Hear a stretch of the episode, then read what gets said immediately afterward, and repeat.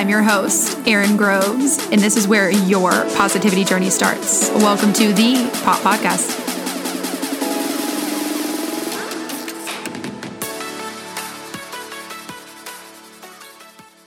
All right. Hey, hey, hey, guys, and welcome back to the Pop Podcast. I am your host, Erin Groves. And back by popular demand, I have a guest that third time's a charm. You've been on the podcast three times. We know that there's value in this person talking. And to give a little bit of context before I introduce the guest, who, for a lot of you who have been listening since day one, once I introduce, you'll know who he is. But Mike and I have a lot of conversations, probably weekly, about my podcast guests and just life in general. And I know I talk and reference him a lot, but he was really the first person that came into my life that opened up my eyes to entrepreneurship. And we have a lot of conversations and banter back and forth. And today's topic, we wanted to focus around hard work. He always says that hard work is overrated. We're probably going to get into an argument or a little bit of banter back and forth throughout the episode. But this was sparked by A, reading a book that I know I posted about on entrepreneurship, and B, just our conversations that we had. And I thought, why not bring him on to A, talk about the hard work or the myths around hard work, and then B, talk about the expectations I think society puts on us. And as entrepreneurs, we tend to challenge those boundaries. So, Mike Flanagan, welcome back to the podcast. Say hello. Hello. Thanks for having me. Hopefully, everyone's not tired of hearing my uh, my opinions because there's no shortage of them. He's going to write a book. I'm go- gonna, going to convince him to write a book because he seriously has an art for leadership and mentorship. And I know from everyone that's listened to his episodes, everyone loves your episodes. They do really well. And I think it's because you give a tangible like tangible advice to people and b it's all very logical and so, my first question is to you. I know we had this conversation offline, but you talk a lot about hard work being overrated. Explain to the audience in more detail on why you have that opinion, and then we'll go from there. Okay. Um, you know, I mean, I think I say that in jest in part because I think there is an importance to hard work, but there's such an emphasis put on it from the time you're born through athletics and school and then work and get a job um, that I found myself through time finding that there's more important things than hard work. Um, and the whole idea of just putting your head down and grinding, you know, doesn't always get you where you want to go. And you see that, you know, in a lot of different situations.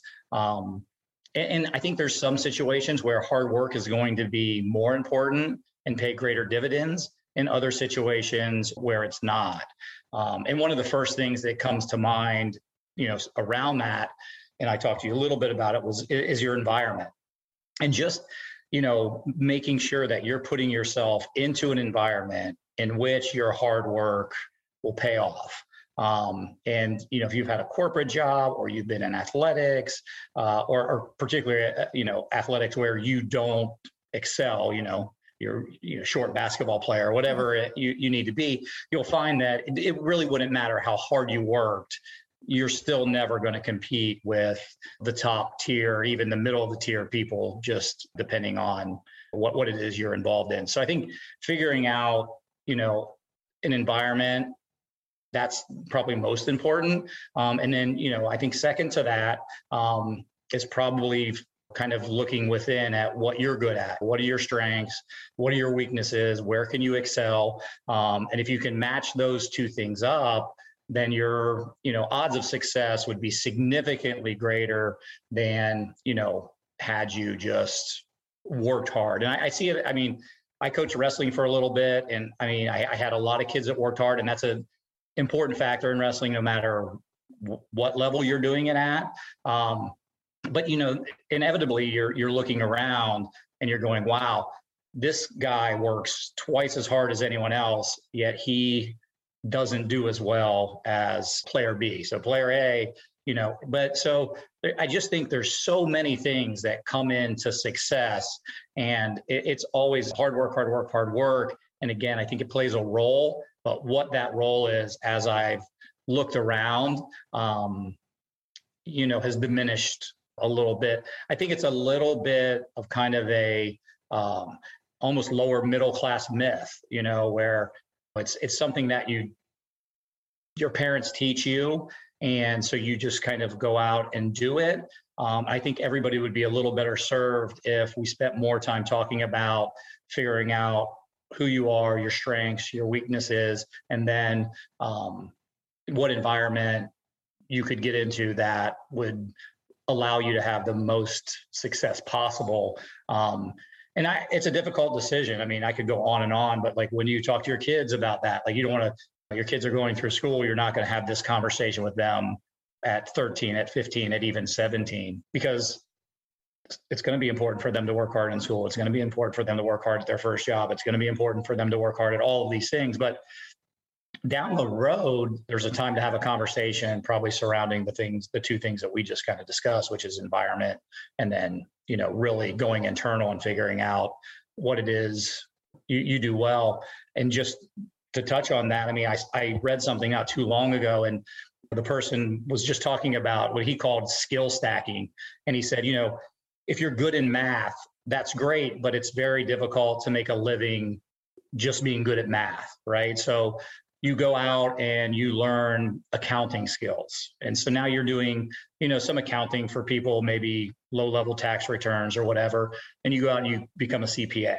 So now you're doing CPA, so you're accounting and, and you're doing that. And then maybe you learn like a tax strategy. So now, you know, you're you've got tax strategy, you're CPA, and now you're starting to do things for people that make millions or businesses that make hundreds of millions.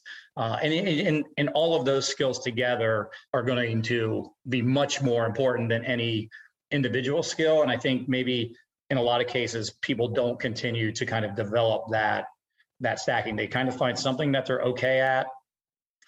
They work hard and they just kind of hover in that that space. So those are kind of my initial thoughts just around hard work and why I always kind of joke, not joke, that hard work's overrated.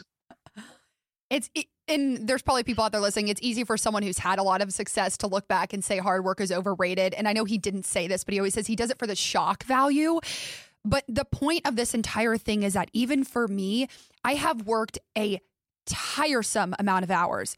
Mike knows this. Working hard, putting myself out there, working multiple different jobs. Am I saying that all of that hasn't benefited me? No, that's not the point. But had I known what I know now and just talking with Mike, and really what am I actually good at? And then putting pressing the gas pedal on that, I think it opens up a different level of success. And I know you and I have talked about skills versus traits. And I read this in the book that I was reading, but he made a really interesting distinguish between the two of traits or things that you're born with, things that you are because of the the life that you've lived, and then skills are things that can be taught. And one of the most interesting things I read was that most entrepreneurs were born this way. It's just things that are innate to who they are. And I know you're probably going to challenge me on this, but what did entrepreneurship teach you about hard work that you didn't know in the corporate world? Well, I mean, to your first point, just about whether you're born with it or not, I, I, I agree with that. I think there's traits that you're born with and skills that you learn. Um, you know, the the traits is kind of the nature versus nurture, right? Yeah. What you're born to do, and that that comes back to kind of what we're talking about, where you kind of deep dive into yourself and figure out who you are, what you're good at, and all those kind of things. And then you know your traits will help you know lead you to doing what you want to do, and then you'll you'll learn those skills. Um, but as far as entrepreneurship in the corporate world, it's so structured, you know. So there's a couple of things that, that come to mind. One is you don't really have to think. Your your workload is there. You know, you you have to think a little bit, but the motivation. Here's what you have to do. You know what you have to do in order for them to view you as being a good employee or having success. As an entrepreneur, you have to be efficient um, and you have to be effective. You can't just be busy. In a in a in a, in a job, a lot of times you can just be busy. You, you get your list of things done and you get paid to do that. As an entrepreneur, you have to figure out what is the most important thing in your day and what is going to return the biggest ROI on your time and focus on getting those things done certainly first and trying not to get caught up in the busy work. So I think I always felt like in my corporate job, I was always trying to stay busy because that's what was considered hard work, right? Came early, stayed late, emailed early, emailed late, whatever it was. But it was mostly just becoming a professional at being busy.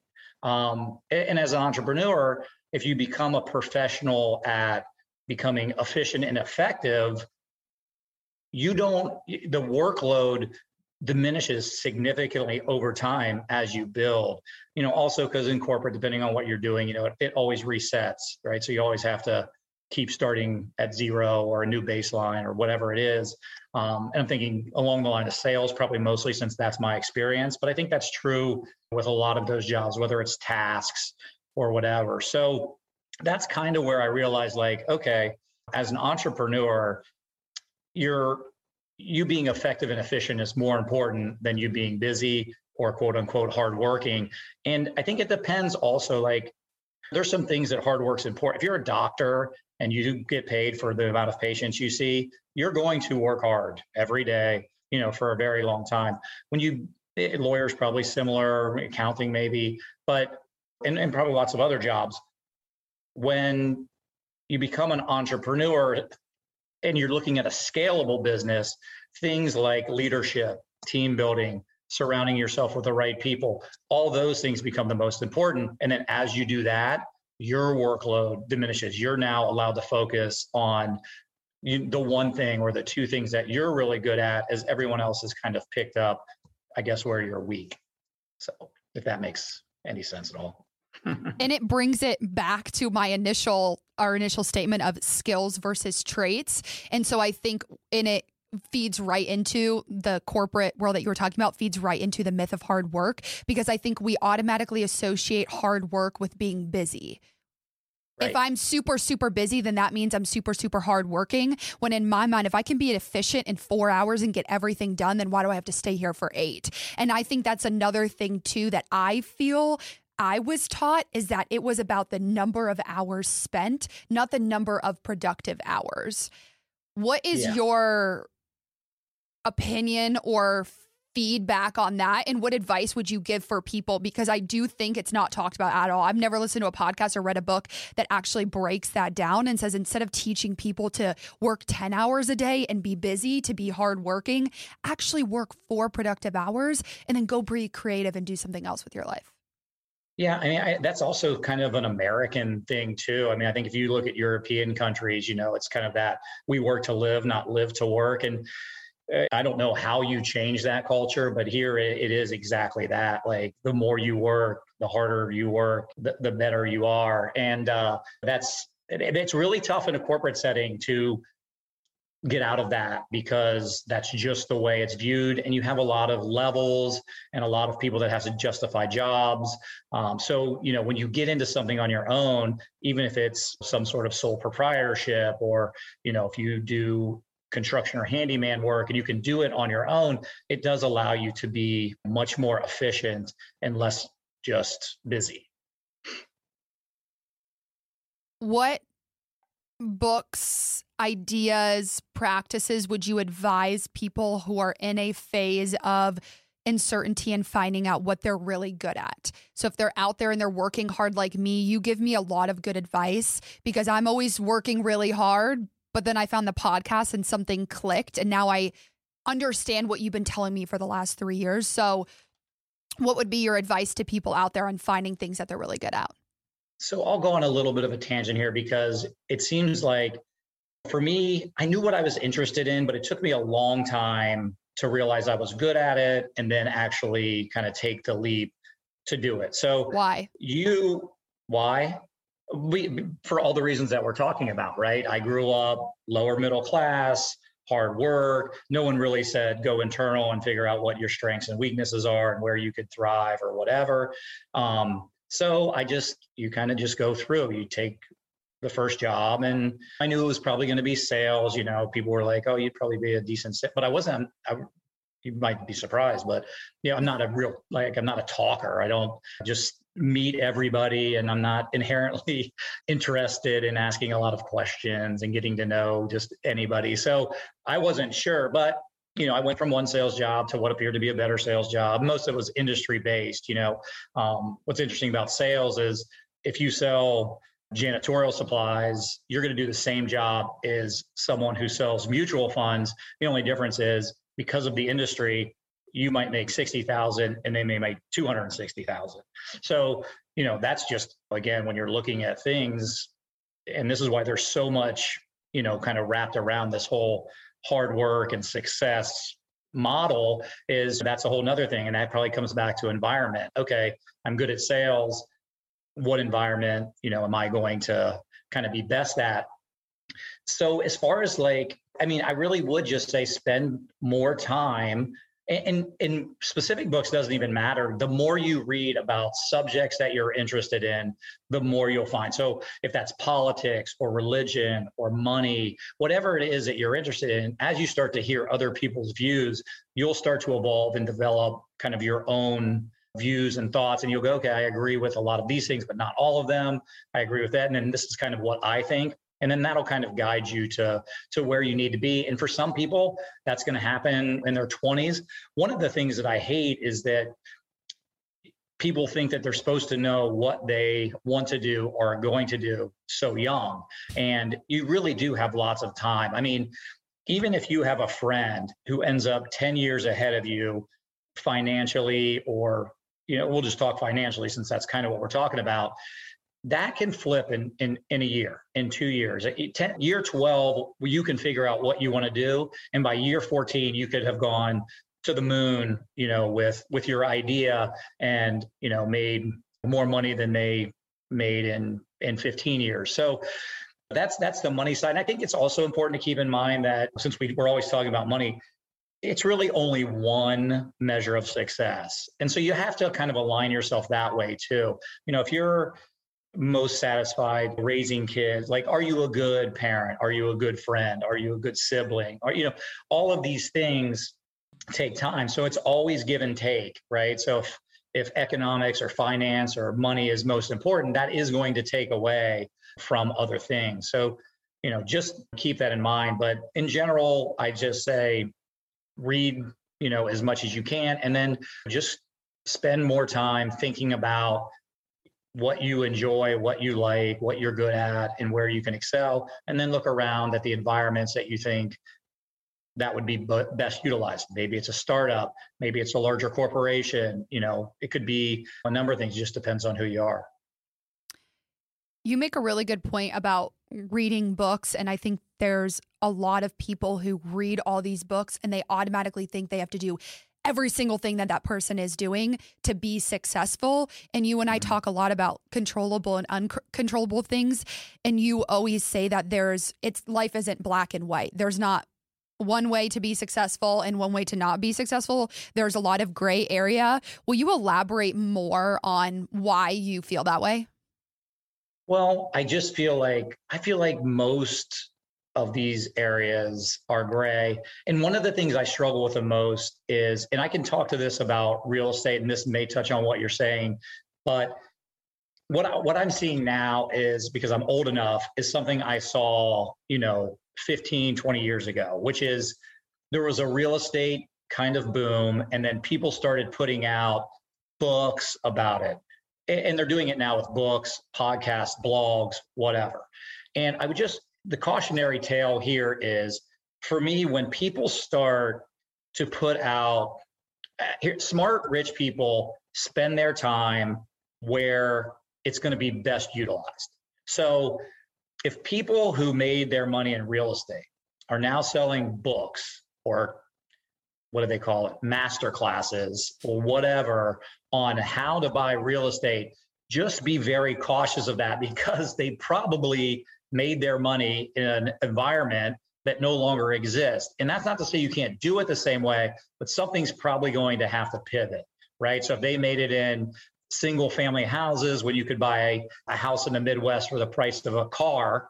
Well, you can't do that anymore. So you may be making your money in Airbnbs. You know, that might be the the way. And I'm not giving advice on that, but it's it's interesting because I'm noticing now uh, just a number. So if you didn't live in the 90s, you're not going to know this, but like there's a guy named Carleton Sheets that had an infomercial, which was great because that's what got me interested in real estate. Now, all the things that he talked about in his classes were things that were not easily done. And and maybe even that's okay, but very few people that probably bought that course had any success generated from that. And I would just say be cautious about that now because there is a lot of gray, right? So we're talking about hard work, we're talking about environment, we're talking about, you know, deep diving and knowing yourself. Well, then you also need to wrap in luck and timing. Are you I I know you know people that were the sixth employee in their company and now they're the VP of sales. Did they work hard? I'm sure they did. Was it also the fact that they were the sixth employee in a company that now has 200,000 employees? That may have something to do with it as well. So I would just say, you know, I wish it was black and white. And when you buy a book or a course or whatever that kind of takes you down this monolithic singular path and says this is the way especially because you know there's a new generation of 20 year olds every 20 years so if you just turned 22 25 and you're hearing about how to be successful in whatever, um, you know, I just say be cautious in it because it's probably the same old story to a new group and there's probably a lot more to it. And that's not to say don't investigate it, don't look at it, but I, it's more just like a cautionary tale that there's a lot of things that have to come into play. And this is what this is why this conversation is so difficult, right? It's so much easier just to say, put your head down and work hard, and everything will work itself out. And I think to a degree it will. But, you know, I have an entrepreneur friend that's been, he's a serial entrepreneur. I mean, he's done it, no great success. He's made a fine living, and I'm sure he would like to have done more. Um, but you know, he's probably made his own schedule, but he's had to work really hard at times, you know, because he just runs the whole show. So did he pick the wrong environment, right? Did he pick the wrong product? Uh, you know, industry, whatever. I don't know the answers to that. Um, and I don't, sometimes I have this conversation. I'm like, what really is your point here? You know, like what, what are you, but my point is to kind of get people thinking. I think you have a better chance of success if you can take this all in and then kind of process it and then know what you're, what you're looking at versus just kind of blindly going in and going, okay, I'm here working and I'm working hard, but I can see huge differences between the guy that's super successful sitting next to me and my success. And it doesn't have anything to do with how hard I work. Like I could work, you know, I, I always tell that stupid story about the two farmers, right?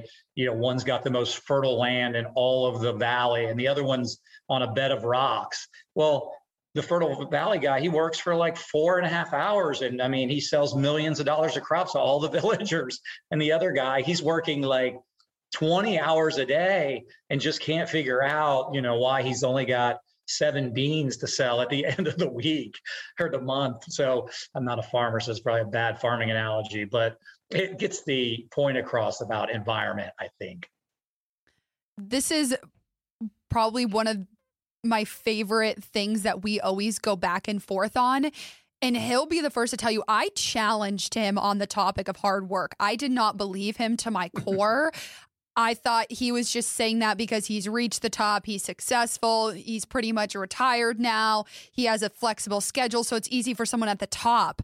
But once there's things in my life and what you verbatim just spoke to of there's someone sitting right next to you that works half as hard, but all the uncontrollable factors that you have no control over in your job right now, what time you got into the company, how old you are, they're all things that even I think about. I'm like, I can't control when my parents got married and had me. Like there there's so many things that you just can't control, but then there's people telling you, "Oh, well, work hard and do this and you can make a million dollars." I'm like, that's literally not possible. And I I have a positivity podcast. So Mike sometimes is like, "You have a positivity to- podcast. You're not being positive."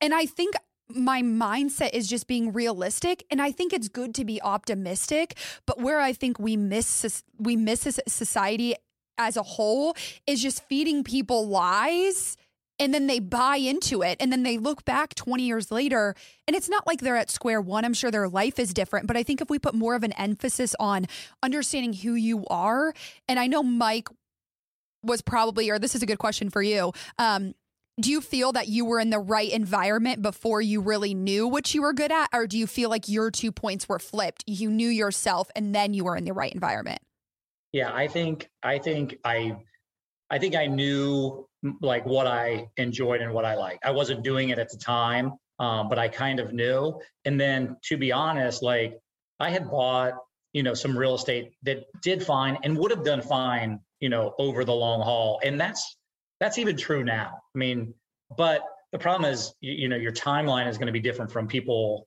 prior to you.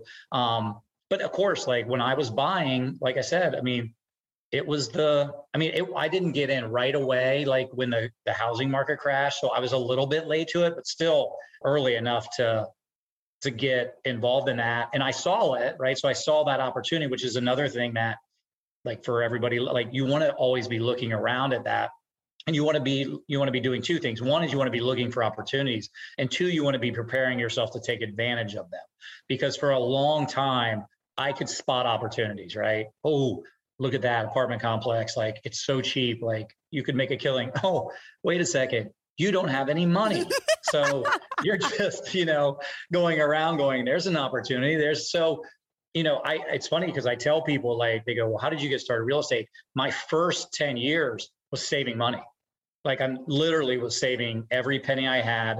I knew I wanted to buy 14 units. I didn't know 14, but I knew I wanted to buy multiples. Like I knew I didn't just want to buy one and then one more. So because I wanted to try to have some level of scale right away, because I saw people that didn't have that and how frustrated they were with it. And so I would always say like they don't have a real estate problem, they have a volume problem, you know. So I knew I needed to have have volume when it came to to real estate. But again, I was there's some luck and timing there, right? You know, I met some people, but again, it's because you're moving in that direction, right? It's because I bought the 14 units and we've had this conversation. So that's why I had a reason to talk to people about it. That's why when there that became an opportunity, I was looking in, in that industry to take advantage of it. So there definitely is a, a part of that. Um, and you know that that's the other thing I because you kind of mentioned it, which is kind of looking at people that are in a different situation. I think young people have to be really careful about doing that when they're looking at people older than them, because you can go, oh, they're smarter than me, they're more successful than me, they're richer. And a lot of times, that's not the case. You're just behind them, right? Yeah. Age. As I was talking before, like in two years, something could, you know, could change drastically. In 10 years, like I look at myself and 10 years from now, I mean, I should doing nothing. I should be worth twice as much as I'm worth now, right? So someone else is they got to just wait 10 years. I mean, and that's not to say you're just waiting around, you know, doing nothing. But the point is, is that you're just behind them. So there's there's very few ways for someone that young to be matched up with someone 10, 15, 20 years older than them, particularly financially. And this is where I'm for hard work because he just touched on opportunities. So if you're not working hard and you're not putting yourself in situations and you always say moving in a direction, you're not going to come across those opportunities. So I think that's where, and I'm sure there's people listening like, okay, you guys are just, you're going on a tangent here. And I, I, this is where I will fight him on this because I think had I not worked hard, had I not built the relationships that I have, I wouldn't be in the situations I'm here now. But what I wish I knew now, like five years ago. And I know Mike always says, you know more at 25 than I did at 40. It's always that thing I wish I knew this then. And everyone's timing, you're at the right place at the right time. But I just think it's really interesting because had I not met Mike, I would have never probably had these eye opening experiences that I was personally feeling. And you and I talk a lot about this too of entrepreneurship can feel lonely and surrounding yourself with the right people. And he has been one predominantly the main person and a few others that I feel like I can go to because they understand. And for 25 years of my life, I never understood why I felt different, confused. I felt like I was right. overworking to overcompensate for not being in the right environment. And yeah. my question is to you is was there a light bulb moment? I know you touched on this on a different episode, but I want you to be more specific. A time when you knew in your corporate job that this is not for me. This is not the environment because I think differently than everyone else. So I always felt that way. So, for but going long? through from what forever. age? Forever. For, uh, I mean, from my first, for, so I won't say that I felt like I knew exactly what I wanted to do, but I knew I saw things different early on. Like my first job, so 25, probably 26, my first like real job. I mean, I worked for like a cable company for a year or so. And, but like my first sales job was selling copiers. And that was the first place I remember looking around and people were telling me, oh, you know, if you work hard, you know, you can achieve what some of these other guys have. And I'm like, okay, well, I'm looking at selling copiers, right? And the equipment's leased. So I have no current customers. They're like, listen, there's downtown one, downtown two you have downtown three. So you have everything that these guys don't have. And I'm like, oh, okay, this sounds great.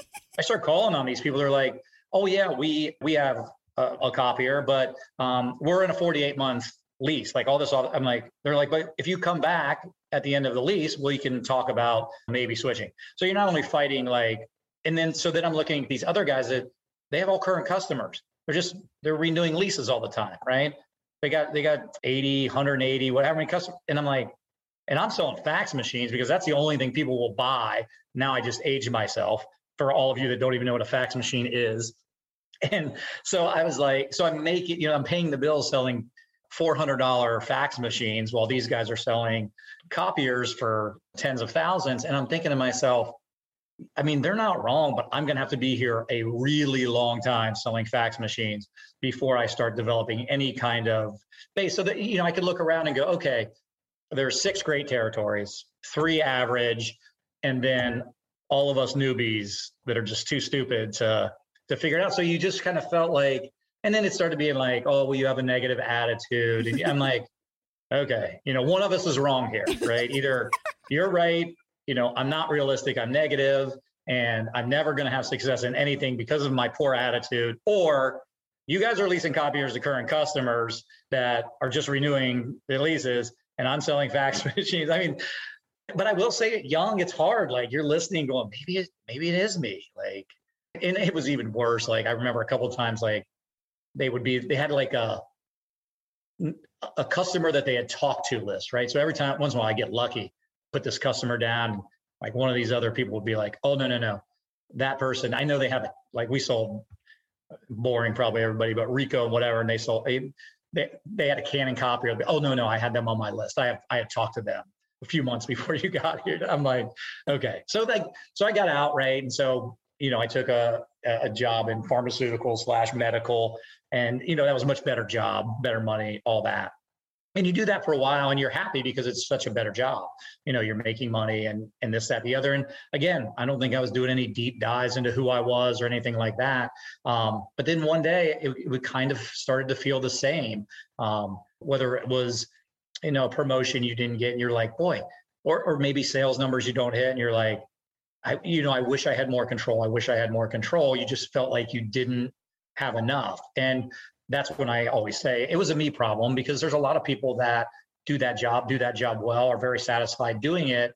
You know, I was just always kind of that person that was always questioning, always wondering, always asking why.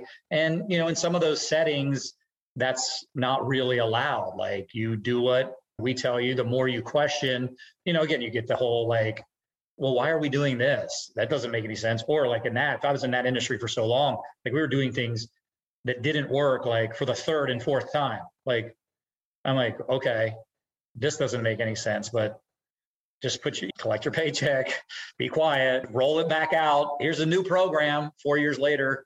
It's very similar to the program that didn't work four years earlier.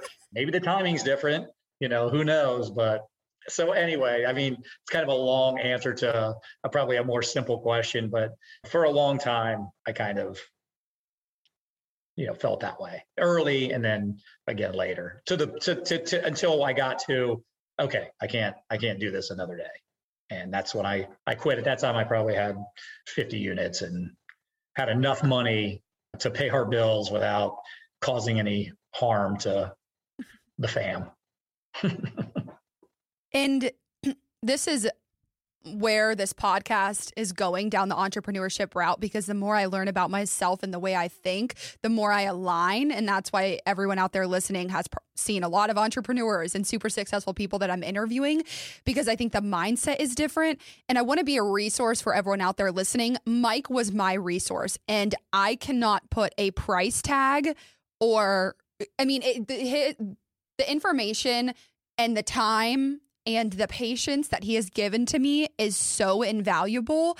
And that sparked a lot of why I started this podcast because I felt for so long I was always thinking differently. I was always doing differently. I was the one working and babysitting when everyone else was going out. I was the one that was overworking and spending way too much time hard working because that's what I was told to do to be successful. And then he started we started getting in conversation and now everything just makes sense. And for everyone out there listening, you're going to have that light bulb moment. And I'm not saying I truly don't believe that everyone is meant to be an entrepreneur. And at times, I don't know if you feel this way. I think it's harder because, kind of like I touched on, you do feel more isolated. And a question to you Do you feel it's harder to build genuine relationships with people, both personally and professionally, because of the way you think and because of challenging what 90% of society tells you to do? Yeah, so I mean, a couple things. One is, and I'm gonna just go back to what you said earlier. Like, if you have something you like to do, whether I, I number one, I agree, not everybody's meant to be an entrepreneur. That's a hundred percent. So that's the first thing you would want to decide. Like, do I want to build a team? Do I want to lead? Do I want to direct? Do I want to hire? You know, and even if you do, you may want to be a coach. You know, I have no idea, but you definitely want to look at that because I don't think it's it's for everyone. Second is just kind of to your mentoring point, which is if you have something that you like to do, find someone who's done it, do what they did, and if you're willing to do what they did, which is a big question, like I'm going to gloss over that, but are you willing to do what they did to get where they got? And if the answer is yes, then find someone who did it, do what they did, and more than likely you'll end up where they ended up.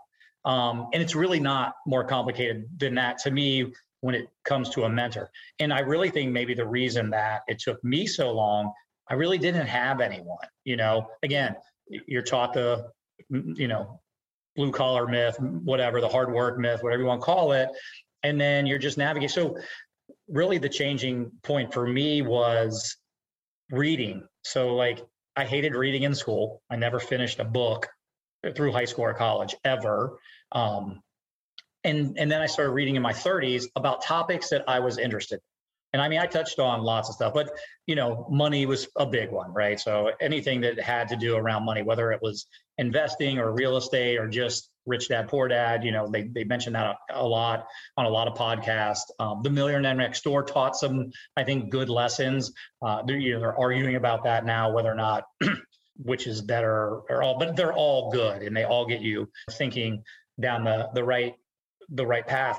And to your real question was kind of at the end. Yes, it is uh, a lonely, particularly before you have any success, because it's when you're talking to people conceptually about money and what you want to do and success and you don't have it sometimes they can look at you like all the things i'm talking about when i was you know working and the, the way i felt there and how that was perceived as more negative than it was you know i'm thinking i'm realistic like no, that program failed four years ago. Why do we do it again? Well, because you're negative, Mike. We don't want to. We don't want to hear from you anymore. You know, we used to have a stupid thing called post call notes. Like, no one uses them. It's a waste of time. Oh, don't even get you're going to do them. You're going to do them. You're like, great. So I'm Um, going to go. And you know what? And you know why they do that? Because it feeds into getting you busy. Because if you're Yeah. busy and you're working 10 hours, then naturally you're a hard worker. And I'm like, no, it's all about working smarter, people, not working harder. Right. Yes. And then once once you have success, well, then it becomes easier. You're not as as lonely. You get to, you know, I mean, now people want to live like, oh, okay, you know, you did it. But I mean, I can remember, gosh, I can remember there actually a guy that invests with me today. Um, used to live in my neighborhood, and I remember I had just bought like my first group of houses. So at the time, I had two little 14 complex, just started by single family homes, and he, I remember him asking me like, well how much do, you know do you make and i was like i forget i told him i'm sure because i'm pretty open about that stuff. And he's like oh my god he's like that doesn't even seem worthwhile. But he couldn't see like i had a vision you know to scale to 200 500 and i knew that these were this was the process. You know he worked in, in the medical industry and he made really good money um, but i talk to him now because he invests with me. He doesn't you know he doesn't love love what he does. And one of the the traps even for your age group is you get very successful very early so you make a lot of money and that prevents you from doing all the things that we just talked about doing like some of these things that we're talking about doing people do out of necessity you know so if you get a job making $250000 you know as your second job after getting out of college you may never really think about it. You're making more than everybody. It won't dawn on you till you're in your mid 30s and you're like, I still have the same five weeks of vacation. Or or you are a person that just kind of likes doing that. And you're like, oh no, this job is very satisfying to me. I make a good living, all of those kinds of things. So it definitely depends on on who you are. But uh, you know, one of the things that can delay that kind of self-search for strengths and weaknesses and passions and what you really want to do um, is kind of early success. So that's always been kind of interesting to me to watch people that I probably would have been envious of, right? When I was the same age selling copiers and they just got a job with Medtronic. And you're like, what? You made $400,000 selling pacemakers and I made $40,000 selling fax machines. So, but again, fast forward now, right? Like, I'm sure comp plans being cut. You know, they've hired younger people, blah blah blah. So now he makes 200, still does the same thing, and I have gone a, a direction that that made me very happy. And and now here I am looking over, and I don't feel the same way, you know, about that that guy. I feel completely different, right? Like poor him. so, you know, that's something that I would just be cautious for younger people to not avoid that process just because you're having greater success than maybe some of your peers. It takes it back to environment. And so I think timing and the uncontrollables is so much of success that people have had. And this is again where I do think hard work is important because I know Mike always jokes about it, but obviously he's a hardworking person. And I think hard working in the right environment obviously is that that's exactly what we're saying is the key to success. But one thing that I've noticed throughout every single interview that I've done, and I know this from you, is most entrepreneurs are not solely driven by money, which I personally think is a misconception. And I think that is how you know the difference between if you're a true entrepreneur or not. And I just have been thinking about this and journaling about this because I was reading in the book, but he was saying how a lot of entrepreneurs are just risk takers. They want to do things, they're ADHD, all these things that uh, some of it resonates with me, but they'll spend money and they don't do it 90% of the time for money. My question to you is A, do you agree, do you agree with that statement I of agree. yeah. and B, why do you feel that is the case? Do you feel, I need to stop asking two part questions, but do you feel it's because of a mindset of just how people are wired? Or do you feel it's because entrepreneurs are more long term minded versus short term minded? And I think money is an instant gratification, not a recipe for long term success.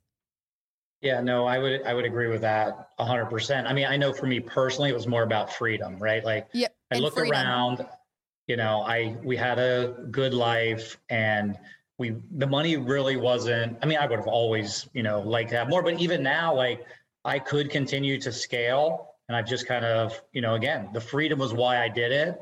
So for me now to achieve kind of that lifestyle and then go pile on a bunch of stuff that kind of takes that away just for incremental dollars uh, for me doesn't make sense right now like i do think one of the things and i think uh, successful people are different in this way um, like for me i found like a place where it's enough um, and maybe if something kind of fell in my lap i would take advantage of it or if there's an obvious opportunity i'll, I'll definitely you know take advantage of those things but i found a place you know where I've did what I did to achieve freedom. And then here I am. I do think entrepreneurs in general have a much longer term mindset because most of the time, the early going is a lot of hard work and it doesn't pay very well. So, um, yes. So, yes, and yes to both of your points it's just an interesting thing that I was thinking about as you were talking. And I know it was kind of sparked by the book, but I was someone that went into sales because I wanted to make a lot of money. And it wasn't until I actually got into this role, which for me, I totally thought was going to fulfill me. But when I really sat down, I know Michael make fun of me for all the journaling I do in a joking way, lighthearted, but it really made me realize that all the other things, the yoga and the podcast, I was overcompensating and working right. harder because I wasn't being fulfilled. And it brought me to the realization that maybe I'm really not driven by money. And this whole time I had you as a resource. And I think the thing about your life and why I follow almost everything you tell me to do is because it's freedom. To me, being able to do the things I want to do with the people I love is happiness. And if I can right. do the things now to get me there, that means so much more than having a $100 million in the bank obviously we all I have to be financially stable, but I think what really drives me is that freedom and I never really understood that until you and I started having dialogue. And I know you touch on that a lot. Yeah, yeah, no, I I think it, because when I first started like all I wanted to do was just pay the bill. Like I just didn't want to have to go back on that setting my alarm, you know, getting up, schedule and then another conference call and a meeting about a meeting and a call about a call and all of the things that didn't fit what I wanted to do.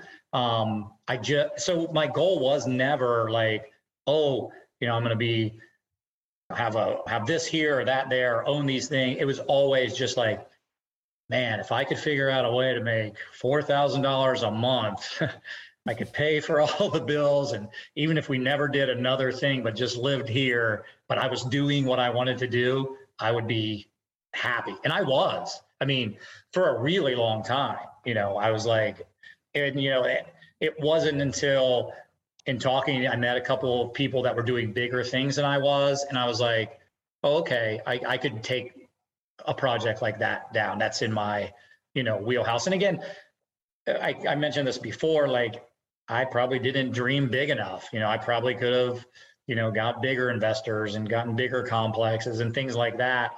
Um, but I didn't. And I, I feel like I took advantage of the opportunities that were in front of me and did as much with the resources I had at the time.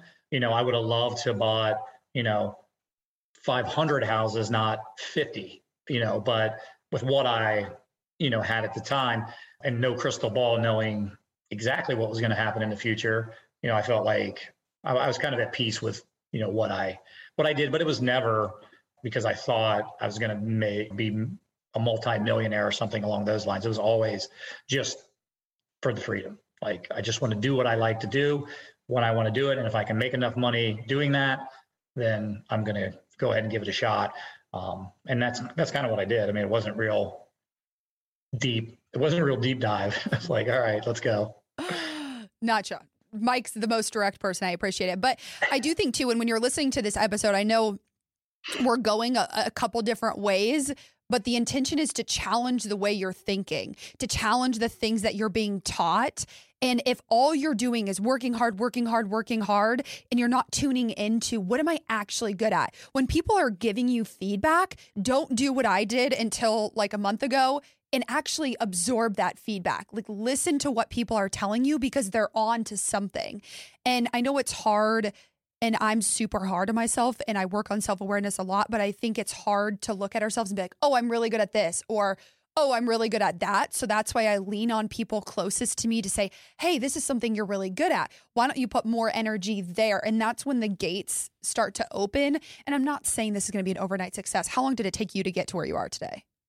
Well, I mean, forever. Like, I mean, it's a process. Like, I, a job, another job, another job, and then you know, saving, and then you know, investing, and so you yeah. have volume, and then meeting someone, and so yeah, I mean, it's it's been a process until you know I was 40 years old. Now I would say you know late start had I like known real estate was my go-to and been more passionate and spent more time doing all the things that we're talking about, which is why I am kind of passionate about talking to young people and trying to at least give my take on life. And I always tell people too, like I've only lived one way, so I can really only mm-hmm. attest to what I've done. So if you're again looking for someone who had a startup at 27 and did that, then you'll have to talk to them because I can't really help you. You know, if you're looking at it for information on NFTs and crypto, I'm really not your guy. You know, I don't even know what they are. Like I just read something the other day that kind of made sense to me about NFTs to try to put it in like my world or my realm of of thinking. So in a week um, you'll have like read a book and a podcast and figured out what it is. But I do think your advice is not specific to real estate and that's why when I have these guests on, I'm focusing more on the mindset, not exactly what they did because right. I think as for, for all again, bring this back to the audience, but everyone that's listening to this, what we're doing is not going to be exactly what you're doing, but it's giving you the ideas and opening up your mindset to different opportunities out there. And then you pick and choose what works for you. And I know for me, I see a lot of people like, I want to be just like this person. And I do think you can do a lot of the same things, but don't accept that, expect the same results because you're not them if I try to do yeah. what Mike did with real estate, I probably would not have had the same success. It could have been way more, it could have been significantly less. So I do think that's another, and it ties back to hard work because if you work yeah. hard, you can be just like Mike. And yeah. I'm not Mike. So it's probably not going to happen. Yeah, no, I think that that's, I mean, those, those are like great points. I mean, even when you're talking about how conceptually, when we talk about things from environment, uh, figuring out who you are, all that, all those kind of things. So for me, right, it led me to real estate. For you, it led you to a podcast. I don't know shit about podcasting, but the information that I shared with you was enough to make you go, oh, okay, this is what I'm good at. This is where I want to start and see, you know, where it goes. So yeah, I mean, I think that's valid in a, in a number of ways. And, I, I gravitate towards people that, again, do and think like I do. So I've got a couple really close friends that, you know, are either entrepreneurial or interested in it that I clearly talk to and have more in common with um, than than other people. But you know, you, you talk and, and hang out and meet people for a number of different reasons. Those are just my favorite people to talk business or finance or money to because they're really kind of open to it.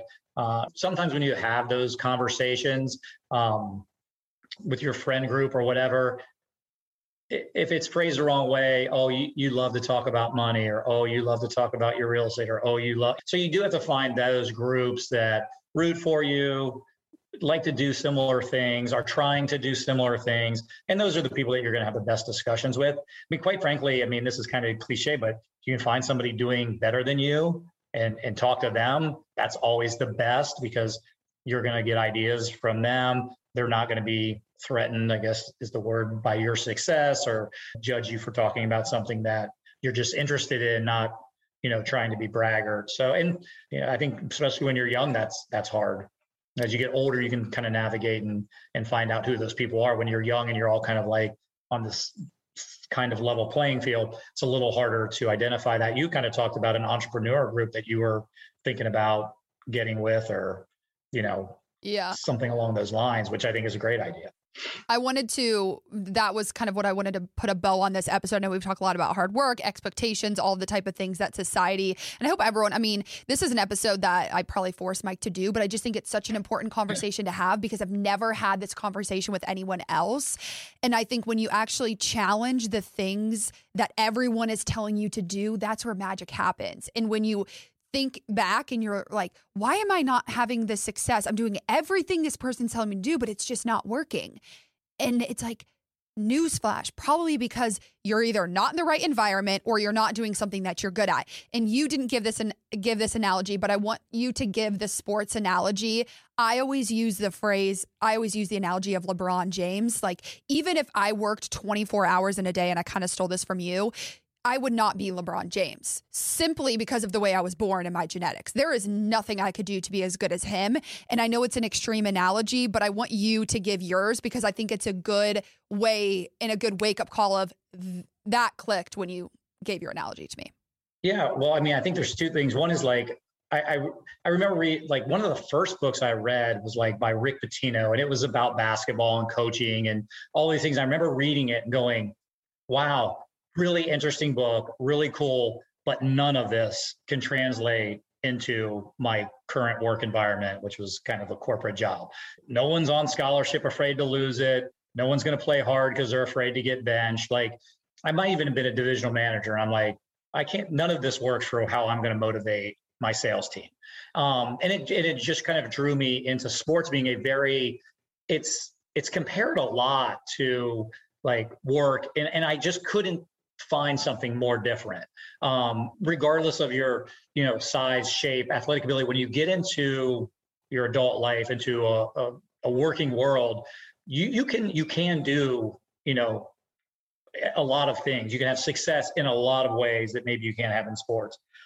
But for your comparison like you know I, I i made kind of the tiger woods john daly comparison you know and the fact that i don't know in sports you know that hard work makes a huge difference until maybe you're in that top 10 20%. You know, you always hear the story about how hard Kobe worked or how hard Michael Jordan worked. Of course, we know Tiger Woods was had a phenomenal routine, and you know John Daly did not. Um, and there's rounds that John Daly finished ahead of Tiger Woods and even head to head had beat him, drinking beers and smoking cigarettes. It shows you that yes, hard work is something, right? But how many things, I don't know if you're ranking them, come ahead. Certainly in sports, talent comes first by a landslide. Then if you take two people with similar talent levels and you compare one that's hardworking and one that's not, the likelihood is that the hardworking one is is going to be more consistent and have more success. And I think that's kind of what you're trying to achieve almost maybe in your work world is getting yourself into an environment and knowing your skill sets enough that you're now competing maybe with similar levels of people. So now you can have similar levels of success making sure that you're not in the wrong sport per se which is kind of your point of being in the wrong environment or not understanding your skill set. So again you're in the you know wrong environment because you didn't understand that. So that's kind of my my sports analogy it's I an extreme. talking about. Yeah, that is what I'm talking about, and it is an extreme example, and it sounds over the top. But I had to use an extreme example, and I know Mike's example is a little extreme too. But when you take that into the workplace, I think it, it kind of just opens up your eyes. So if you're sitting and you're listening to this and you're feeling all those feelings of I, I don't feel I'm at the right place, I'm working so hard, but nothing's happening everyone's telling you, I've heard this a million times be patient, be patient, be patient. I know timing is a thing. I know when you're in your 20s, you're going to work hard. In your 30s, you're going to see the rewards. I do, and I believe and I trust all of that. But I just think there's something to really understanding who you are. And I know Mike put environment over knowing yourself, and I switched the two because for me, I felt like I really knew myself and then I got into the right environment versus vice versa. And so that's why, again, there's a gray area. There's no black and white. Yeah. Mike's way worked. Yeah, my way worked. Yeah. Yeah, no, I, I, I agree. And I, I do think it's a gray area. I think either can come first. I think for a lot of people, and the reason I say this maybe because I'm older too, is I think you can you can go through a long period of time not knowing exactly what it is you want to do. And I think that that's okay. for me, it's probably a little easier to look around at your environment in a relatively short amount of time, you know, maybe that's a year, maybe that's two, and go, you know what?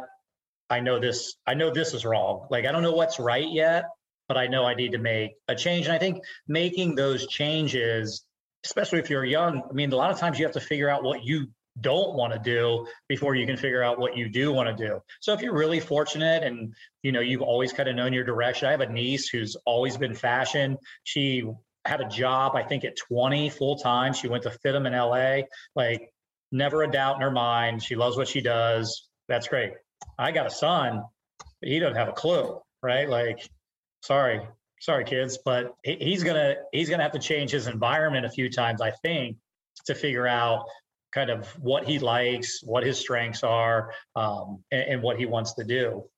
And hopefully he'll he'll do it earlier than I did, just from you know the information and advice I can give him about you know looking around and looking for opportunity, looking at your environment, figuring out who you are, what you want to do, what your strengths and weaknesses are, you know what can be changed, all those kind of things. Um, and, and that gives you a head start versus having to just like anything else, like figure anything else on your own. I mean, you know, if I had to fix a car, I'd be in real trouble. Sure would be nice to have a mechanic to tell me what to do and what was wrong. And then if I had to do it again, I could probably do it again, or it certainly would speed up the process.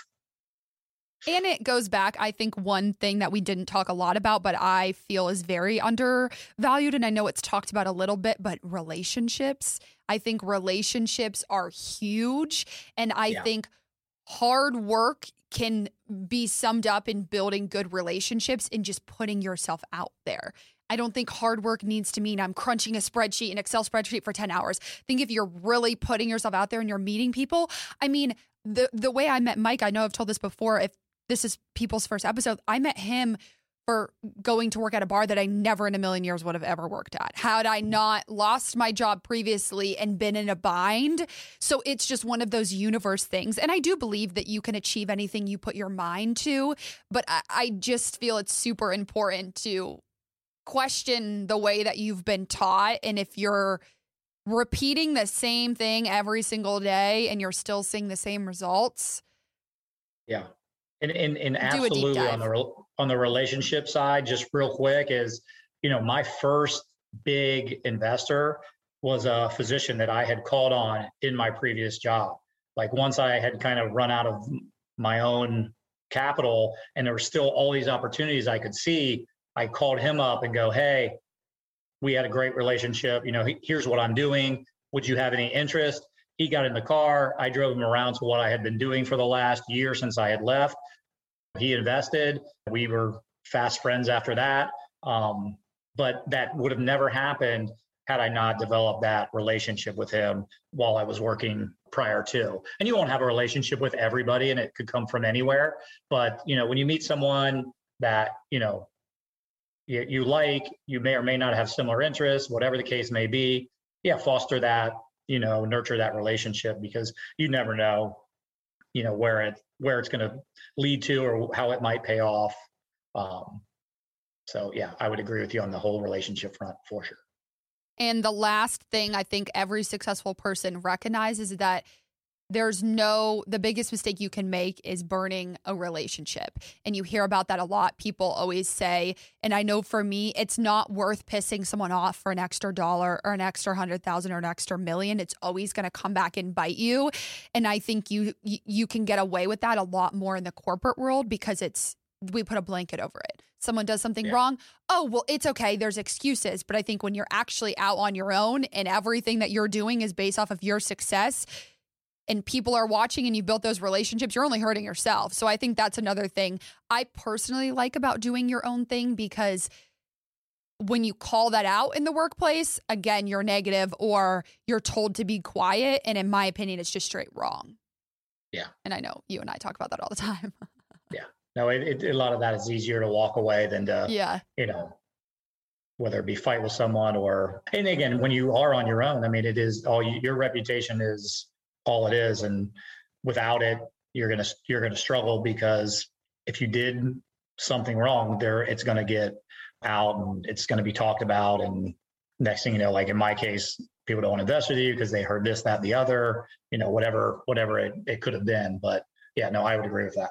You have been like I mentioned earlier, a great mentor to me. And I hope to be that resource to everyone out there that's listening as I continue to get older and grow. From your perspective, and I know he would never say this because he has a lot of humility, you're one of the best leaders I've had in my life. What are things that you've done, whether you think it's traits, things that you were born with, that you would say to young people who want to be more like you when they're older? I know for me, I aspire to do a lot of things, both professionally and personally, that you are.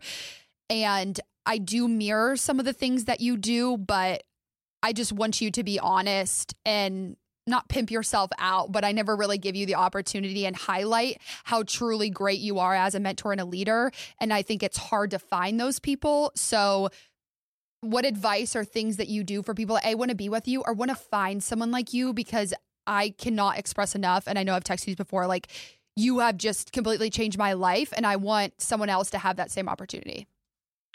Yeah. So, I mean, I, I think the one thing that I kind of always have done is is just do be honest like call it kind of how you see it express how you're kind of the opposite of what the pol- politics are of, of today right you you take accountability for what you do wrong you apologize for it you're you're honest and open about what you see and you let everyone know that they're your views you know none of it's you know etched in stone um, i think it, as far as finding someone uh, there again look around or ask people for someone who's you know doing what you want to do.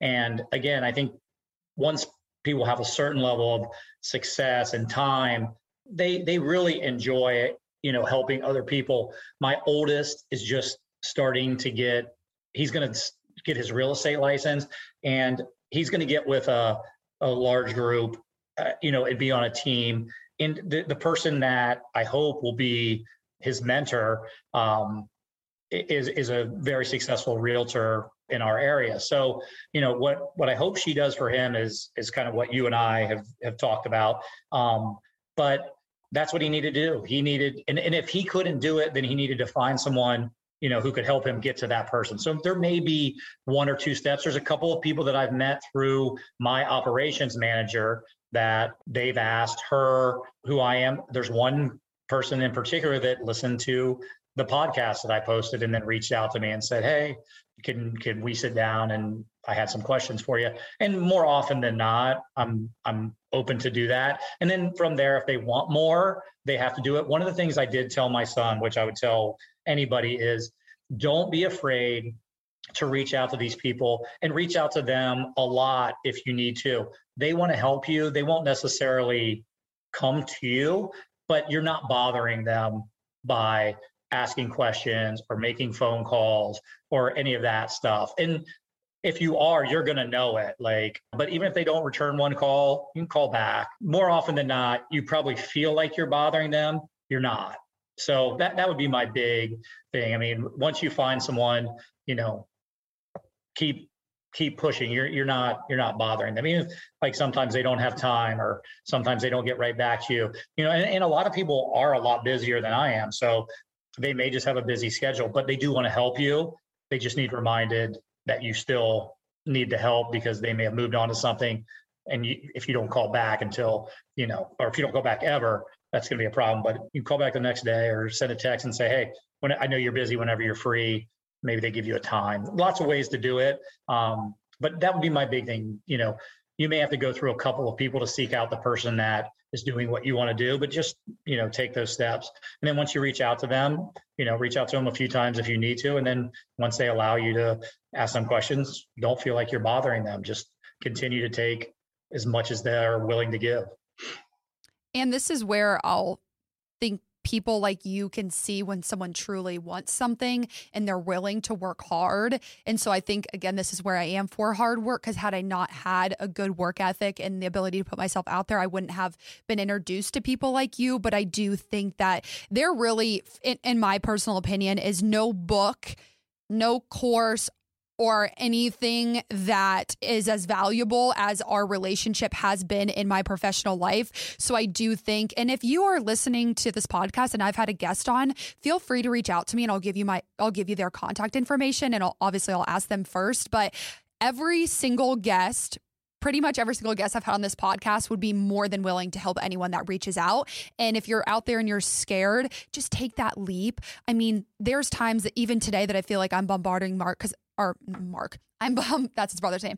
I'm bombarding Mike because I ask him 1 million questions, but he never has been, from my opinion, he might get annoyed because I blow up his phone, but he's always like, okay, do this or calm down or whatever it is. So I do think it's good to have a sounding board. And for me, it's been helpful to have someone that's older just because I can get a little overzealous. And so sometimes I need someone that's really been through it to be like, okay, calm down. You're 10 steps ahead of where you are. So yeah. that's one thing too that I really. Let's, let's hear it for the old people. That's here for the old people. I don't know. I don't talk about that a lot. And I know I interview and that is the intention behind it, but I was never told. I mean, you always hear about find a mentor, but how many people yeah. actually take the time out of their day? And for me, it's been the entrepreneurial type people who will take the time and we always have this conception of they're busy or they can't do this they can't do that and it's like no they're the ones that have sat down with me. They're the ones that take my calls. They're the ones that will do a two hour podcast. So it's just interesting to me how we mm, sometimes put you all in a category when really they're the ones that want to help and share their knowledge. Yeah. so Thank you so much for being on another podcast. It'll probably be a monthly, weekly, whatever. We'll bring him back.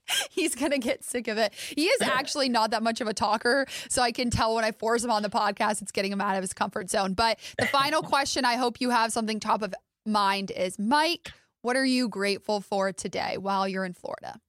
You know, I'm grateful for this President's Day weekend. You know, the whole immediate family is coming down tonight. I think they get in at midnight so we should have a good weekend. Weather looks perfect. So I'm grateful for that. He's grateful to go on his boat. Hard That's work right. pays off, even though everything we just told you, hard work pays off. All right, done with the jokes. I am grateful for the opportunities in front of me this month has been super busy. The podcast has been kind of up and down, but things are starting to really take off. So I am super grateful for that. And as always, grateful for each and every one of you that take the time out of your day to listen. So thank you all, and we'll talk to you next Monday.